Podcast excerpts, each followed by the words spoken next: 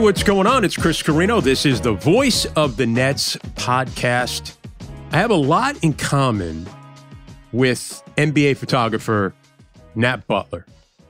We obviously are friends and we we get along really well and we can have long conversations, but you know, as a play-by-play announcer, you have to be ready for what happens on the floor. You have to be prepared for any situation so that you can capture the moment with your words. I'm trying to put a picture in your head. Nat is literally taking that picture, capturing that moment for you. And we all, both of us have to be focused on the play at hand and put ourselves in the best position to capture that moment. His is with a photograph, mine is with words. We know the old statement, right? A picture is worth a thousand words. Nat Butler has been photographing NBA games since 1984. Chances are, if there's a great photograph of an NBA player or a game, it was taken by Nathaniel Butler. Uh, as a companion piece to this, follow him on Instagram and Twitter at Natly Photo, N A T L Y Photo and you'll be able to see a lot of the stuff that he puts up there.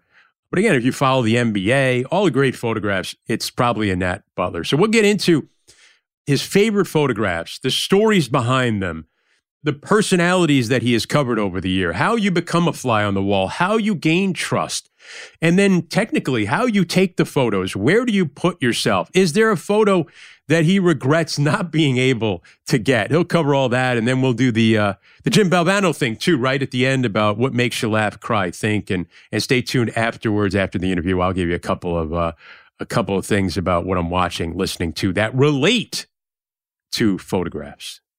All right. That said, on the voice of the Nets, here is the great Nat Butler. All right, Nat Butler, as a jumping off point, could you give me, let's say, your five favorite photographs of all time that you've taken? NBA photographs. You may have photographs of your children and things like that that are that are dear to you, but maybe the NBA dogs. photographs. Can't, we can't forget the dogs. The dogs. The dogs, of course. Um, that is a way of jumping off the cliff. That's a tough one. what happens is something is my favorite for a period of time, and then I want more. I want something else, something better, something different but without offending anyone or, or stuff, we'll start. Uh, John Starks' dunk has always been a favorite. I grew up a Knicks fan. Um, That's him dunking over three Chicago Bulls in a playoff game. Right. Uh, yeah. Bill Russell with the rings would be on the list.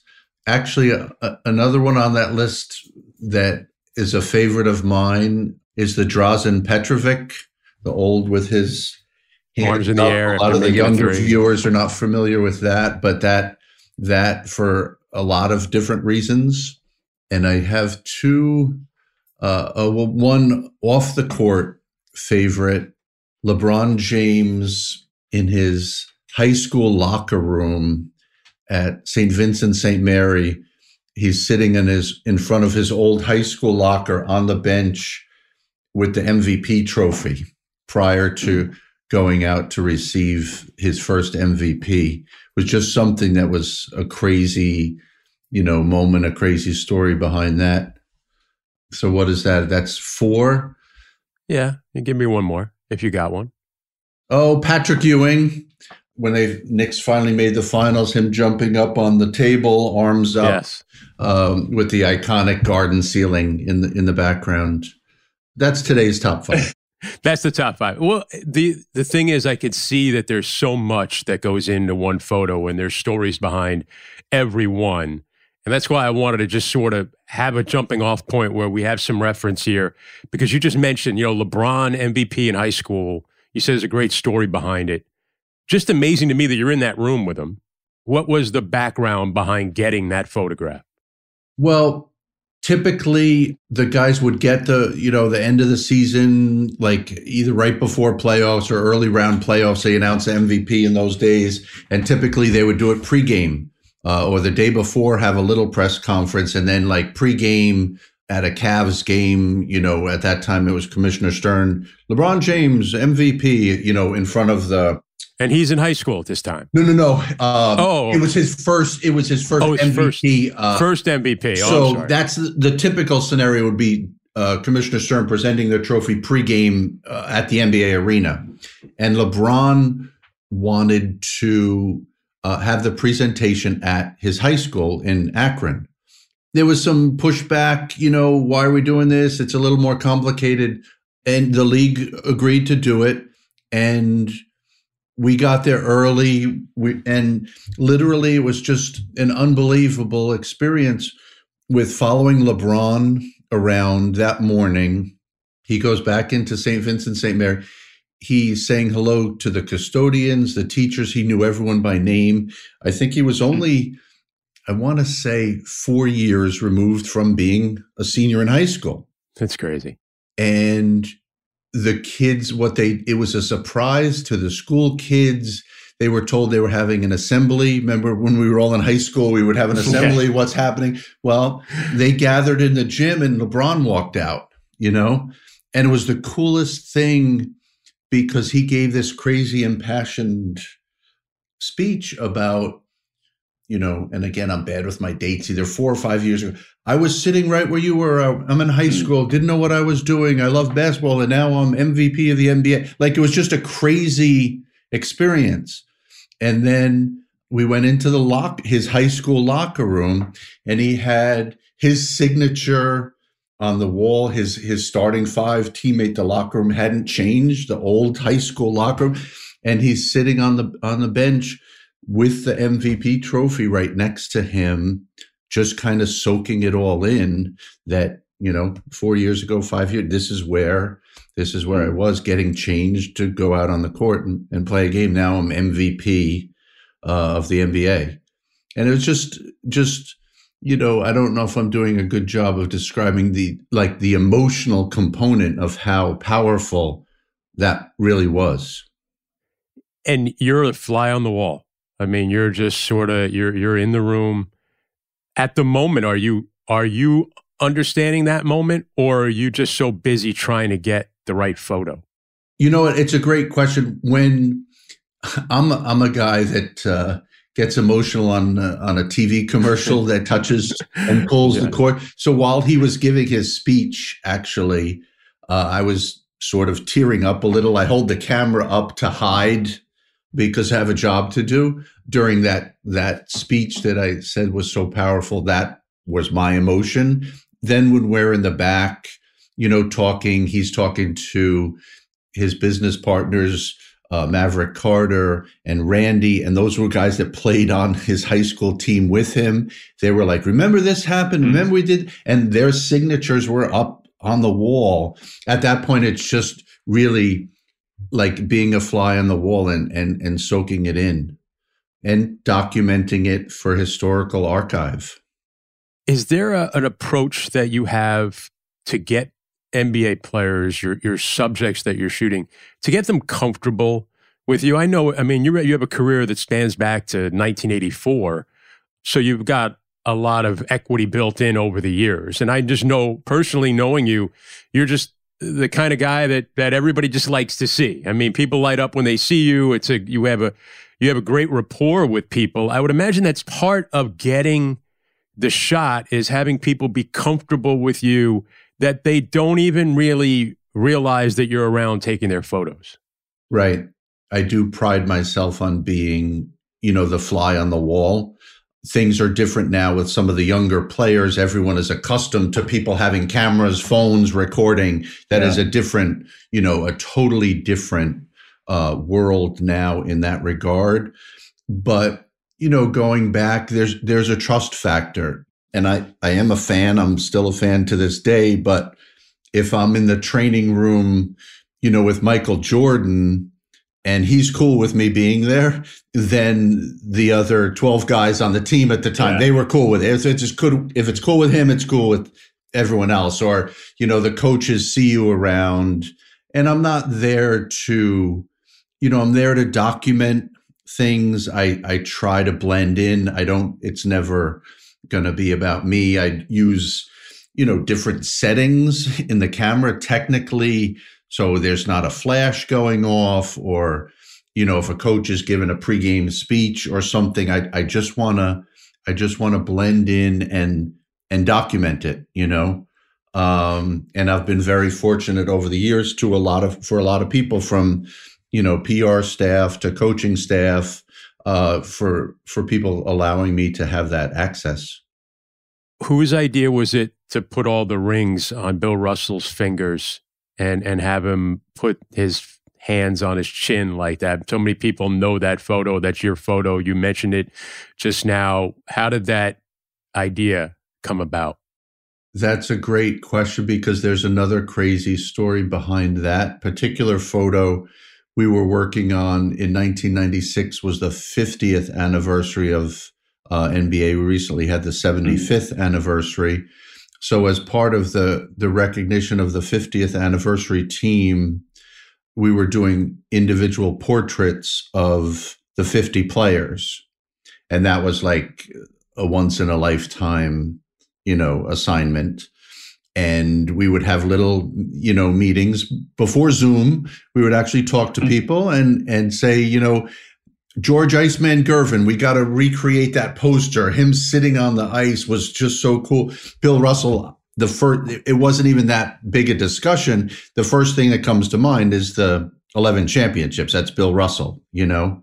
Um, but the crazy backstory of that was Bill Russell didn't get 11 rings. In those days, they didn't get a ring for every championship. And I was like, what? Because now it's like so common that you get a ring. You win a championship, sure. you get a ring, a big gold. High school kids get rings ring. now. Yeah. yeah. yeah. Um, so there is a lot of urban myth um, that we're still, believe it or not, 20 years late, we're still trying to find out exactly. Um, but he received a couple of rings. Then they didn't get a ring. He got a watch one year. He got cufflinks one year. um, so what we did for that particular photo to signify the 11 uh, championships is what he borrowed some teammates' rings. There was some front office people that we borrowed the rings. And it was like, okay, great.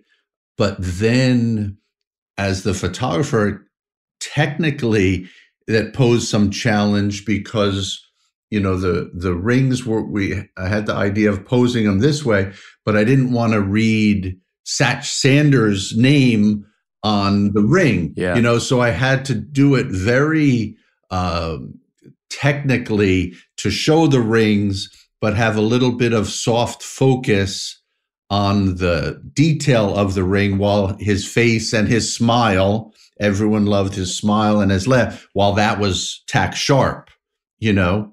Uh, so it it posed some logistical issues, but we had uh, an NBA guy fly up to Boston. He picked up 11 rings. He came home with 11 rings. We had the rings for five or six hours. He flew back to Boston that night with all the rings to return the rings. There was a lot of there was a lot of behind the scenes pressure on that it was a once in a lifetime uh, opportunity for sure.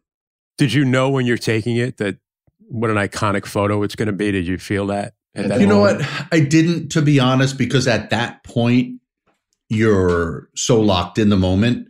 Um, yeah. You know, people were talking about, well, Mr. Russell could be a little surly. You have to do this, you have to do that. We didn't have much time. It was probably a 10 minute shoot we set up, we tested, we did other things. And then he came walking down the hall laughing with that cackle uh, yeah. that he had. He couldn't have been nicer. Um, we told him about the idea. The original idea, to be quite honest, was 10 rings, one on each finger, and then the 11th in his tooth, like smiling with it in. Yeah. So I actually took took that picture, but it didn't look good. It, it and he didn't like it actually, and, and I didn't like it either, which was great. Uh, so he said, you know what? I don't love slip it on your pinky. So then on on his last pinky, he slipped on the eleventh, and a beautiful smile, and it has you know become an iconic shot. And literally, I mean, 11 championships, 13 years. It's it's crazy. And he and he was kind of a he he could be kind of a surly character as you mentioned, but he did always have that smile that lit up a room and that laugh that was just so distinguishable. And I, would gotten a chance to interview him, uh, luckily, and it was it was a, an amazing experience. He, he was as nice as could be. Uh, I would imagine that over the years, he was a guy uh, that was that was fun to photograph. You, you've gotten a lot of photographs of Bill Russell over the years. Yeah, hundred percent. And you know, I never, I'm not that old. I never saw him play, but would hear the stories yeah. from my dad, and you know, meeting him uh, as a basketball fan was a was a tremendous honor. You know, and then thankfully that all came together. He actually loved the photo. So he had used that photo, you know, on some of his other projects. And as, you know, he's not the type of guy to do autograph signings, uh, but he he liked the photo. We had we developed a friendship after that. Um, but then, you know, going back to like me being a fly on the wall, just watching him at bigger events um, to see how other players would react in his presence at the Hall of Fame every year at NBA All Star every to see other NBA legends just the way that they uh, they interacted with Mr. Russell was was incredible. You know, it's the old like game respects yeah. game kind of thing. Yeah, you've gotten a lot. That's what I mean about over the years being able to shoot him not as a player, but when he would meet all these, you know, pictures of him and and the superstars of today or just recently, you could you could see, you know, when you see a picture of Kobe Bryant and Bill Russell, like you just, you know, you can you can feel the admiration and the respect and and these guys that become who are become such stars, but they become like little kids when they're around their heroes. Hundred percent. And I think in general, the NBA, unlike a lot of other uh, sports, some of the older players are so complimentary of the of the current players. It's not like oh, back in my day, Kobe wouldn't have done anything. Would shut them down. Like the, yeah. these guys have respect for the current players because they appreciate their greatness, and the current players and younger players have a huge respect and knowledge of those that came before them and paved the way for them, you know? And I think that's very unique and it's a good synergy between past and present players. So Nat, you're you get like the John Starks photo, dunking, iconic because I, what's great about it is everybody can remember that moment. You know, and then you see that picture and it all comes rushing back to you. If you were watching the game live, you remember what what an incredible moment that was in a game. And so you see that photo and it just makes you flash back to that. What's the key to getting a great on court action photo? You know, like it's it's there's a there's a tremendous amount of preparation that goes into yeah. things. There's a little bit of luck, you know, there's you know, ex- the experience factor plays into it, but you know, as you know, you when you're doing a live call, like sometimes if the referee was six inches over, could have blocked my shot, or you get an extraneous arm or leg in your photo. Like we're not posing the guys. But you make your own luck, right? I mean, sometimes you have to know, all right, th- I know if I'm here, I won't get blocked, or I know if I at this angle, the light will be right, or I, I know I'm going to get the, the garden ceiling in right. here. So yeah, your preparation, you're always that final, that the shot that you get is sort of the end of what has been a long road of preparation and experience i would imagine right no that that that is is very true and you know like i said a little bit of a little bit of luck. And we you know the starks shot was uh 93 we were shooting on film obviously back then. Mm. you never know. You think you know. You never know until the film's you know developed in those days. Um, we're not shooting you know we use what's called strobes in the ceiling that gives it a better quality a different look.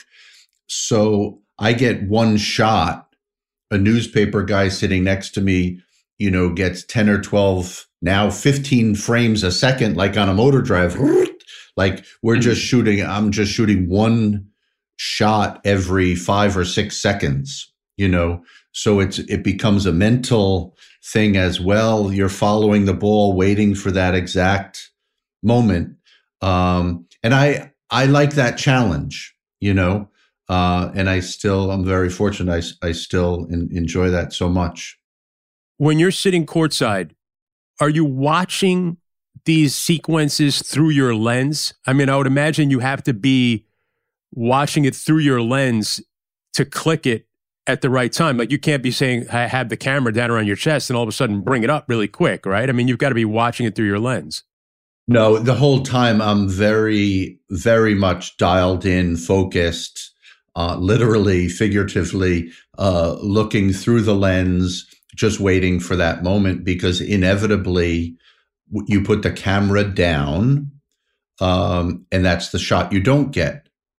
Uh, and it's painful for me, but I do have one of those moments as well. And it's important yeah. to remember that. Um, what, would, what would that be? Can well, you share that with us? Yeah, of course. One of the greatest basketball moments of all time. Um, the Olympics in Sydney when Vince jumped over Frédéric Weis. Um, my shot would not have been good because it happened at the other end of the court. So I'm defending myself a little bit. But at the Olympics, we're shooting four or five games a day. And I put one, if, if you look at the replay, I've looked at the replay hundreds of times. Uh, it happened in transition. There was a steal. I want to say KG yeah. stole the ball or something. So we use one camera when the ball's at one end of the court. When they come toward you, you pick up and use a different camera. So I was between cameras. KG stole the ball um, and passed it to Vince down the other end of the court. Uh, and he had to jump over Frédéric Weis was one, one of the craziest shots of all time in basketball, you know? Yeah. Uh, and I was at the wrong side of the court. You can't help that. Um, but I did not, uh, I did not get that shot. And you're, you're just like a play by play guy. We could have a million good calls and we'll remember the one that we screwed up, that I gave the wrong description or I got tongue tied or my voice cracked or something like that.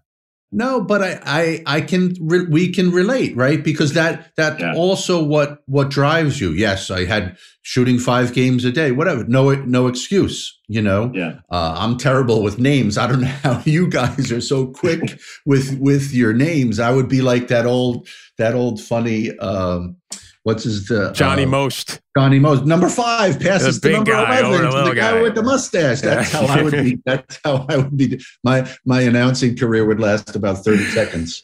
Well, and the other thing about it is too is is is being uh, focused on doing your job, and sometimes you you you get a sense of the moment at the time, but you can't enjoy it like somebody's just watching because you have to be focused on getting the right shot. I mean, I I even go back to when I started. I used to do sports phone. Remember sports phone? It's like nine seven six one three one three, and you called it up many times. That, yeah, that's how you had to get your scores back then. And I started there. I was I used to do that when I was like right out of college. And I remember the remember the Joe Carter home run to win the World Series for the Toronto uh, Blue Jays that right. time, right? right? And I used to have to do the recording every ten minutes. And you'd be in a, with a bank of TVs, and guys are keeping update the scores, and and I remember, like, you know, being a sports fan, people were like, wow, it's great. You get to just go in and watch all these games and everything. And I said, yeah, but every 10 minutes, I have to keep updating the scores and going in and doing a recording. And I'm waiting on the Joe Carter at bat because I've got to do another recording. And but I'm waiting and I'm waiting because I want to make sure I get this. And I go, ah, I got to do it. I got to go in. I, and I'm in the booth recording, and I miss the home run. Right. And I have to come back out, and then I find out everybody's going crazy. What happened? And now I got to go back and do it anyway. So yeah, but you you miss stuff because you sometimes you know, like you said, you're looking through a lens. It's hard for you to get a sense of you know, probably when you go back and look at the highlight on TV, you now get a sense of the crowd and the teammates, but you're you're you're honed in on that one, you know, two guys. Right. No, and literally, I'm I'm not putting the camera down. There's a timeout. I'll look at, you know, the the time, the clock, the score, uh, some team like it could be a tie game, just like you guys. I need to know if there's a timeout. If there's a tie score and they, the team has no timeouts, they're going to inbound and run it up court. Yeah. I, I need to know that you know Yep. so that is where the the mental component comes comes in uh to to things like time place score is hugely important to to all of us You're you're in the line of fire a lot, being on the court, on the baseline. Uh, I saw the other night. I, I forget who it was in the, in the Nets game. You were there baseline, and I saw a player almost ram into you. Is there? A, do you have like a? Uh, do you have like a a, a- a- second sense of like because you're looking through your camera and these bodies are all around you? Do you have a sense of maneuvering out of the way and knowing when there's a guy coming toward you? You do develop a little bit of uh of instinct that way typically maybe I should say a sixth sense. I said second sense. It may a like sixth a sense. sixth yeah. sense like a quarterback feels someone coming from the weak side or something because typically, It's very similar. Very similar. That's a great analogy to a quarterback in the pocket where you've got to stay focused down the field and maneuver out of the way at times. No, because I want to. Typically, we're following the ball. Sometimes things happen, you know, off ball, but typically following the ball. But you sort of feel something or sense something coming, and you know, never want to, you know, uh, we- we're like the uh, the referees. Perhaps you never want to be the story. I don't want someone No. tripping over me. I don't want to. I don't want to be Yeah. injured. I don't want to injure someone else. Uh, we just want to blend in and and do our do our job. How did it all start for you, Nat? How, how did you uh, come to first pick up a camera? Um, you know what? It's a it's a great question. Um, I was always in always interested in sports. I played sports. Uh, had was interested in photography. Um, I would take From where? Where were you? How did, how did you become interested in photography? You know what? I grew up. Um, I grew up in Montauk. My dad was a fisherman, um, and I I bought a camera and would take take some pictures while we were out fishing. The sunrise, you know, the sunset. We had some long days uh, out there, and just things that I was attracted to, like that. so you saw the you saw the beauty in that stuff and you wanted to capture it. And then, like everyone else, like you know, depending on how how old the audience is, uh, Sports Illustrated would literally run to the mailbox every Thursday, um, and look at the photos, uh, read the articles. They had tremendous uh, staff of writers as well, ripping out pictures. Had posters up in my room, you know. Um, and I, I went to St. John's. I'm not a Fordham guy. Uh, went, It's all right, won't hold you went, to, went to St. John's. Was not obviously good enough to play on the on the basketball team, but was always hanging around the gym and started taking pictures of the St. John's in those days. It was crazy. Chris Mullin, Walter Berry, Mark Jackson, like crazy teams. So started taking pictures, became friends with them, working for the school newspaper. Similar if you're working for a college radio station, you know, on, on your end. And, you know, things kind of took off from there. I was fortunate enough to work as an apprentice at Sports Illustrated um, for some of their legendary photographers. And you pick up a little from this guy, a little from this guy uh, on the technical. How did you get? How did you connect with Sports Illustrated? You know what? Um, at the time, St. John's was like number one and number two in the country. St. John's, Georgetown, Chris Mullin, Patrick Sure, yeah. Ewing. So I would be shooting the games at at Madison Square Garden, those crazy Big East matchups, and Sports Illustrated would be covering the games as well. Um, so got to know some of their photographers and stuff, and offered up my you know assistance and helping you know, schlepping cases and gear and cameras around, and it just sort of um, it jo- sort of evolved um from that to working while I was still in school, nights, weekends uh, for Sports Illustrated as an assistant apprentice. Was there a mentor in your career there? A guy that you met, uh, photographer that that helped you out? There were so many at the time. Manny Millan was a big basketball shooter. Um, we covered so many basketball games together. He also did boxing. We covered all the Mike Tyson fights. We mm. followed Mike Tyson around from when he was 13 years old.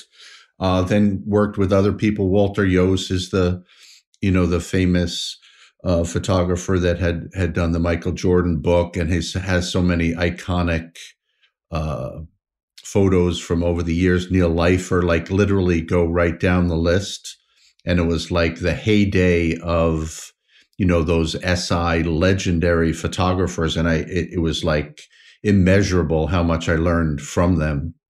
Do you have something in your head? I mean, I, I know I learned my craft from Marty Glickman in college, and I always have his mantra, you know, consider the listener. Is there something that you have from one of those guys starting out, you know, uh, uh, something that is always in the back of your mind that's kind of shaped uh, your career as a photographer? Yes. Um, and it has to do more like with some of the feature stuff uh, not the games per se. The games sort of uh, take care of themselves with yeah. what happens. Like again, we're not posing them, but when we're um, when we're posing them, like in a hotel room, what kind of set do I use? What kind of lighting do I use to make it um, to make it interesting, you know, and it would be like, oh, what would Walter do? What would Annie Leibovitz do in this moment? Yeah. And just sort of do something on the creative aspect of that. What's the the you know getting that we talked about getting sort of comfortable with people and and how people are comfortable with you it, were, were, there ever guys that where it was it was difficult it was a challenge to break through to finally get them to trust you to get a good shot that maybe was always sort of your your you know the, the your white whale so to speak? You know what? Um yes and i was younger at the time. Larry bird he was all basketball didn't like getting his photo taken and by the way, I was very, I was younger at the time. He he you knew he was sensitive to th- those things. Like he just didn't li- just didn't like it, you know. And I respected that. I was a huge fan, but there were you know there were moments that I that I you know how here, here's a perfect example. Like you know how we now do these walk-in shots that have become you know the arrivals yeah. the fashion what are they wearing the sneakers whatever are such a huge deal of what we do now you know? Um 25 30 well more than that 30 years um, larry bird walking into boston garden there was the old timers will remember the old boston garden. It was a wood ramp walking up the back and we would always be there early because we're setting up cameras lights whatever and Larry Bird walked in with Converse sneakers over his shoulder, a basketball under his arm, walking into the arena. And I didn't take the picture. I was fumbling and bumbling, and then I knew he wouldn't like it. And I'm like, do I do it? Do I don't? And I didn't. And now I wish I had the picture, but whatever. I didn't want to piss him off either you know? Yeah. Uh, so things like you know he he was a tough one but then at the end of his career like you know he i think there was like mutual respect whatever. He had his last season he asked for a couple of of pictures and it's amazing these got the memory of do you have this picture? Do you have this moment this? And i was fortunate enough to get uh, a, a, great photo of the last time him stepping on the the court in Boston Garden. Oh wow! They lost on the road, but he was injured. His back. I sort of had a feeling it could have been his last time. And uh, those old Celtic warm ups, they had the the name that was like uh, it wasn't uh, sewn on the back, but him yeah. was bird warm up jacket stepping on the court for the last time is sort of just. I'm a fan you know, I love that picture. It's the last time he stepped on uh, on the parquet of Boston Garden. Do you get a lot of guys who'll say to you, "Hey, hey, Nat, did you get that picture of me doing this? Can I get one like this?" Do you get a lot of that from players? You know what? More so now because it's more in the moment, but it is because I have been doing it for so long. It is cool. Like if we were to do a feature at someone's house and you walk into their house and they have like pictures of mine hanging in their house or something is right. sort of cool. Or now some of the some of the younger guys are like, well, who's that? And then you know, they say, oh, that's Nat. He's the guy that took this picture. And they're like, oh, wow. You know, that. Yeah. So that's kind of cool for me.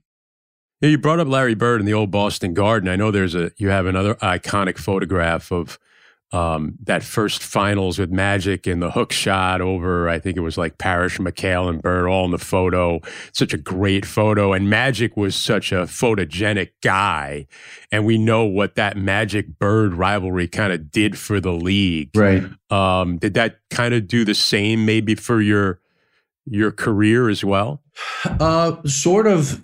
Um, like I was just along for the ride at that point. Yeah. Like Magic Lakers. I mean, uh, Celtic Lakers. Oh, it's another year. Lakers, Lake, Lakers Celtics. Fine. Like we thought that was going to happen every year, you know. Um, yeah. But it really, it at that point, that '87 was Game Four. Magic again. You talk about right place, right time. I was on a the typically the opposite side of the court that I normally uh, would prefer to be, but I was the junior guy at that point, no pun intended.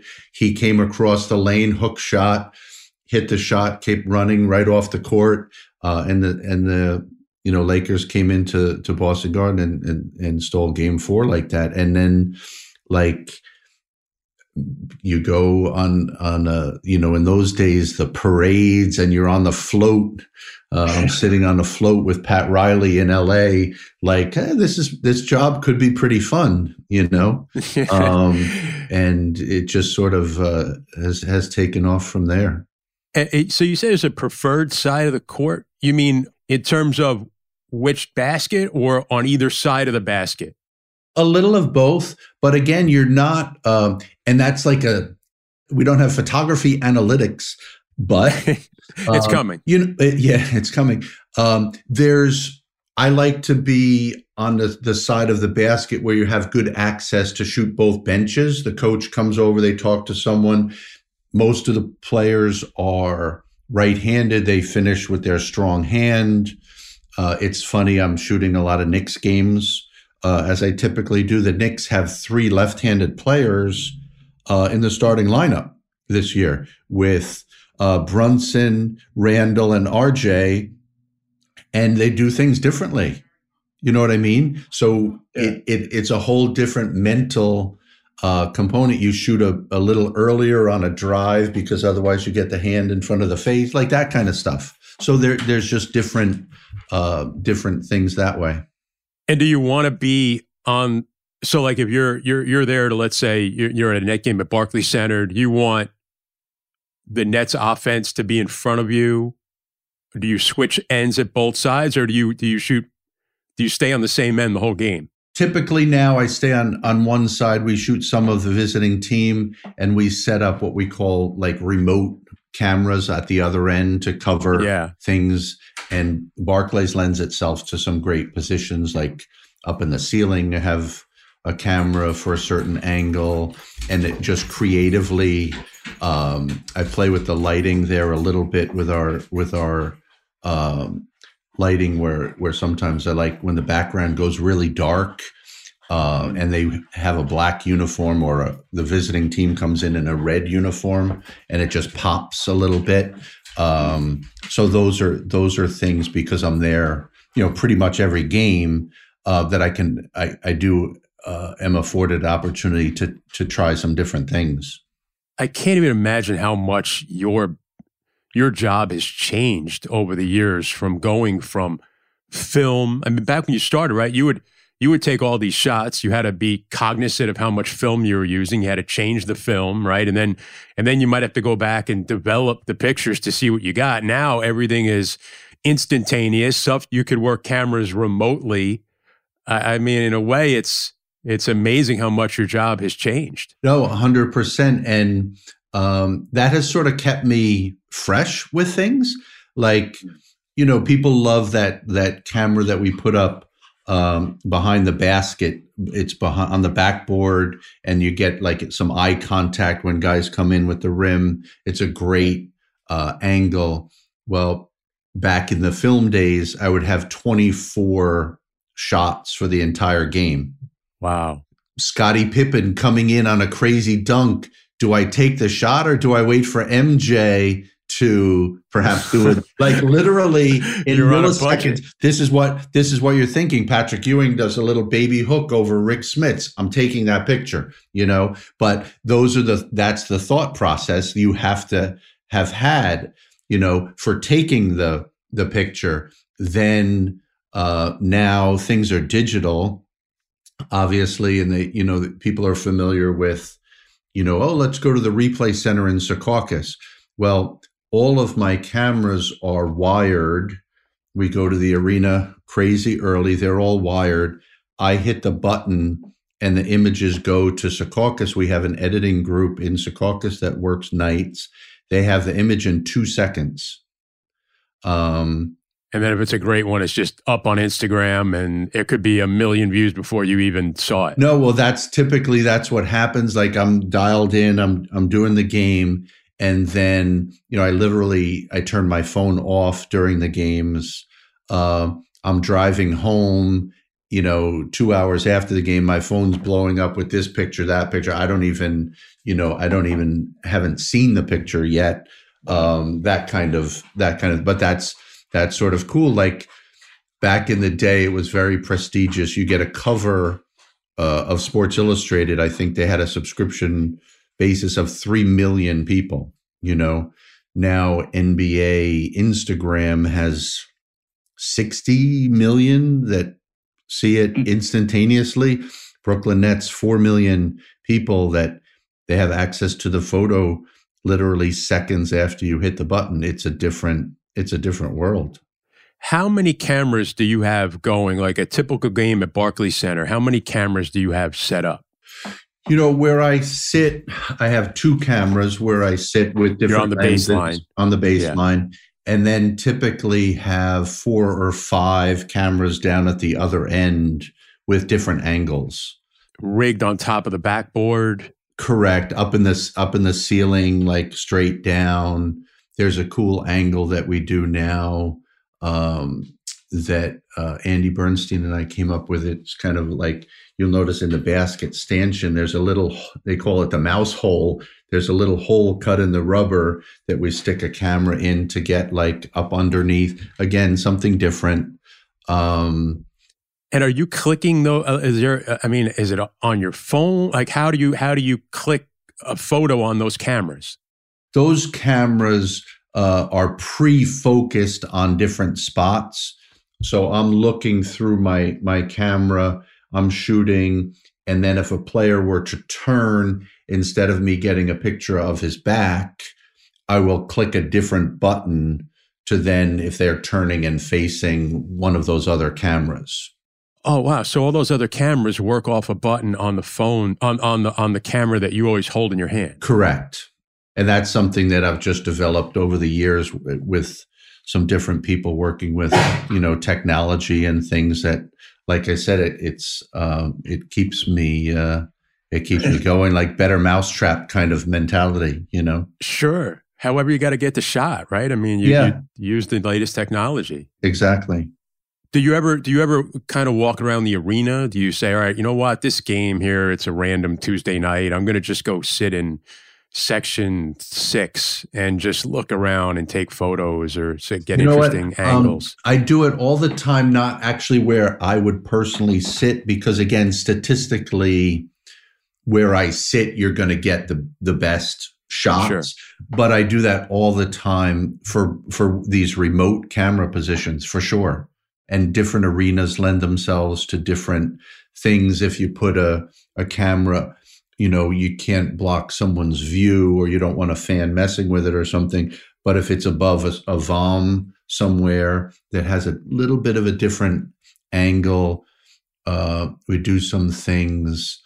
You know I, I, was just looking through some older stuff and there was a cool picture um, straight down over the team huddle and it was coach pop with the you know with the with the the board and then it was Duncan, Ginobili, Parker all around him, and you see the the top of their names, you know, coming straight down from the top. And it's it's preparation, obviously, but a little bit of a little bit of luck never hurts either. Sure. Like I said, luck meets preparation, right? Exactly. your- um, it's fascinating. We could talk for hours. I don't want to keep you for hours, but um, when you're not in an NBA game, are you walking around town taking photos? Is it is it a hobby as well as a job? I mean, is it just something that is just your nature to be out and wanting to capture photographs?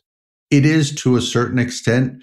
Sometimes, like I'm sure, I'm sure even for you, like you have to turn the switch off.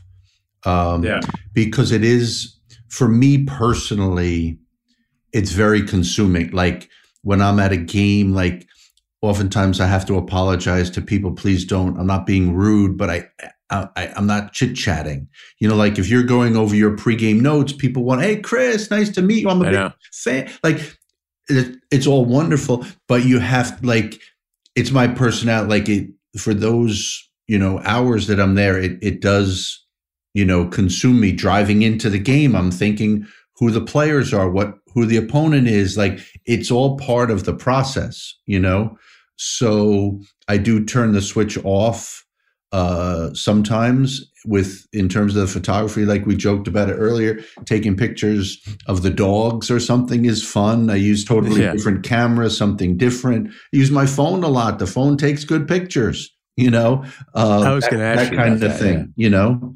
Um so yeah Yeah, like you go to a wedding or something, people are like looking you, you know, don't you have your camera? Don't you, Right. you take pictures? right no it, it does it does happen um and i enjoy uh i enjoy doing like the behind the scenes type stuff at at weddings i always have like i do uh or a friend's birthday or something you bring a little camera but just to to get more of the the candid Yeah. moments and stuff and it, it's fun What's the favorite camera you've ever had? you know what it has evolved over time um, with different you know technology uh, i started with like an old leica that the life magazine photographers would use Mm. um, hasselblad uh, during the the film heyday was awesome i like literally it just feels good in your hands the way it's Mm. built constructed the engineering of it it's it's a the camera itself is a piece of art you know Yeah. um and now now i'm i'm shooting with canon um gear with digital and that you know there's different models and versions and and things of that always evolving Everybody is a photographer now with their phones and having a place to put it on Instagram, things like that, social media. So if somebody's if somebody's taking a trip or they're doing something, should they invest in a camera, expensive camera, eh, maybe, or or is the phone good enough that you get really good photos? You know, it depends on what you're looking for, but I even have found myself when I have a camera, I use the phone sometimes in those instances. It's more about the moment. And I am sensitive. I don't want to schlep a bag full of six different lenses. You want something, you know, light, and you take a picture of the camera. Um, you're. Uh, I haven't been on vacation in a while. I have to be honest. That's a different story. But if you're on vacation, I want to like. I would enjoy the sunset and not worry about taking a picture of it. Buy a postcard or something. You know what I mean? Yeah. That's that's just me. But the the a lot of the older people are like, ah, the phones, the phone, the phone. It's a good tool. It's a camera. It's a beautiful. It's a beautiful camera, and it produces uh, great things. I get pictures of my nieces and nephews texted to me on the on the phone. I love it. You know, it's yeah. it's where we are, and and the quality, um, the quality is remarkable on on the phones. So I would embrace it. and it goes back to I think our the the moral of the conversation is you know it's a it's about capturing the moment. Right. You know, yes, you want it to be technically sound and everything, but it's about being. I would imagine most of your job is like being in the right place and knowing when to click the button. Yeah, ab- absolutely. Know? So when people are out there with their their iPhone or whatever, I know one. I, I, know one like photography term. I'll go uh, a rule of thirds, right? You want to kind of get it in the, the, the subject, not necessarily straight in the middle, but you want to kind of get it into right. a third of the camera. What, What's right. the key to taking that good that good IG shot for somebody, whether or not they're shooting their dinner or a sunset or their dogs? Yeah, it's a it's a great question, and I think there's per, the, the that's the old school of of thirds when you have the time and ability to uh, to compose that. You know, we're not shooting action with the iPhone or or whatever, um, but it is it is fun and the like the quality and the settings and this and that on on the phone is is remarkable and you know playing with the dogs or kids or you know people instagramming their uh, photo of their dinner like the quality is pretty damn good. But do you want the you want the subject to be off center more toward the bottom? Does it matter? That's a personal preference. I i like um there there it is an option even on the phones. Uh, for those of you with your phones out there, you, if it's in a portrait mode, uh, it, it makes the background fall off a little bit uh, in mm. terms of focus. So the subject pops a little. Um, and, you know, we do that with the cameras all the time, technically change the settings. Uh, there's some artificial intelligence involved in the on the phones that can do it automatically most times. But something like that is a stylistic. There's no right or wrong, you know. Um, yeah. But it does it does pop a little, and you'll notice even on the TV broadcast, like they have the cameras now. Uh, we're watching the World Series. The guy hits a homer. He's running around third. Like the cameraman is actually running with him and we yeah. call it like a shallow depth of field where the guy's rounding third and he's sharp and in focus but there's immediate fall off the crowd is just a big blur. Um, and it it it catches your eye and it's a it's a cool uh, it's a cool visual in my opinion. Nat butler I, so i like to end these things. I i've taken so much of your time. Um, i like to end these things talk about Remember the uh, Jim Valvano never give up speech at the ESPYS, 100%. Right? Um, he said everybody to have a full day, you should do three things every day. You should laugh, cry, and think. Uh, so Nat Butler, NBA esteemed photographer. Um, what makes you laugh? You know what? Uh, I would like to think that I have a good sense of humor. Um, and I I typically uh, after a late night at a game, I'll have coffee and scroll through the phone like so many of us now. Um, and there are some good uh, t- Twitter accounts, some Instagram account that make you that make you laugh, make you smile. I don't. I, I don't. To be honest, I don't do a lot of the sports stuff to just get a breather. And there's like a thoughts of a dog account that makes me smile. There's a great account now. Uh, it's sports, but art or something like that. Um, and great follow makes you smile, makes you laugh, makes you think. All right. What eh, what about funny uh, players in the NBA? You have anybody that stands out that used to make you laugh? You know what? Um, I was always a big Shaq fan for obvious reasons. Um, you know, he just a good. He mess around with you, of course. Like there were times during a game where he would even reach over and pick up my camera, and he's trying to shoot a picture in the middle, like that kind of thing. Um, but um, you know, sometimes I think during during the games is, is obviously more of uh, the serious moment.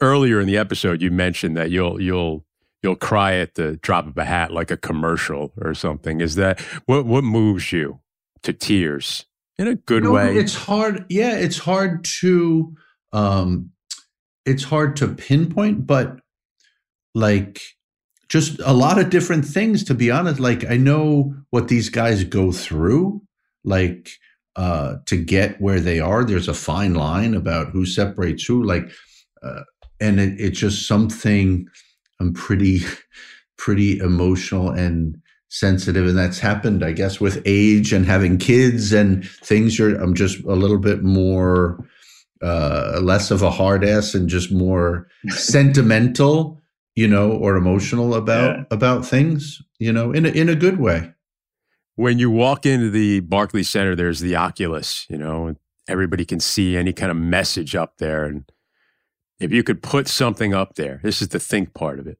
where you want people to think about what you want a message to be that you can get to out to as many people as you can what would you what would you put up there? You know what? It's an awesome question. Um i'm big on like i'm i'm terrible with my words. I'm a kind of guy that takes 20 minutes to to sign a birthday card I'm a visual guy. You're uh, thoughtful. however, I'm big on respect, like or a picture. You could, like, you could tell me you want to put a picture up there. Like just just be be respectful, and you know, like and and you you are a perfect example of this.